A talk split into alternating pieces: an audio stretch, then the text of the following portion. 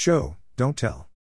There's not a single writer who has not heard this expression mandate, dictum, requirement, absolute, steadfast rule before. I think it's the first thing they teach in creative writing courses. It gets emblazoned in our minds like a cattle brand.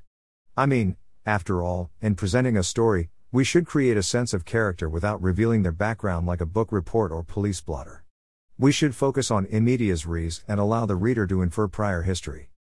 While I agree with this classic phrase to some degree, I do not abide by it like one of the commandments come down from Mount Sinai. I think the development of fiction over the last 50 years has shown us there are other forms and other styles that can be considered valid. After all, if any person were to tell a story, they might provide background information to have their tale make more sense. First person narratives should allow for the speaker to tell the story in their own fashion. This relaxing of an old axiom is not meant to imply a writer should discuss the exact science behind a crime scene investigation laboratory or delve into the other businesses that inhabit a particular locale for the sake of historical resonance.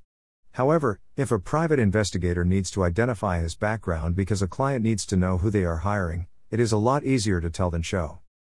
The other thing to determine is how you as a writer will go about providing description of either characters, places, or environments. There are some who will describe in elaborate detail facial features and wardrobe in an effort to fully humanize a character. Others might simply comment on a quirk or facial gesture to imply an emotional state. Color and texture of a pastoral setting, sonic or other sensory details of an urban location, may create the mood inherent for the reader to feel immersed. This is important only if the setting is in essence a character in and of itself. As for me, I prefer subtle comments that imply how the speaker feels about the described person or location. As a great deal of my work is first person, I want my readers to relate largely to the main character.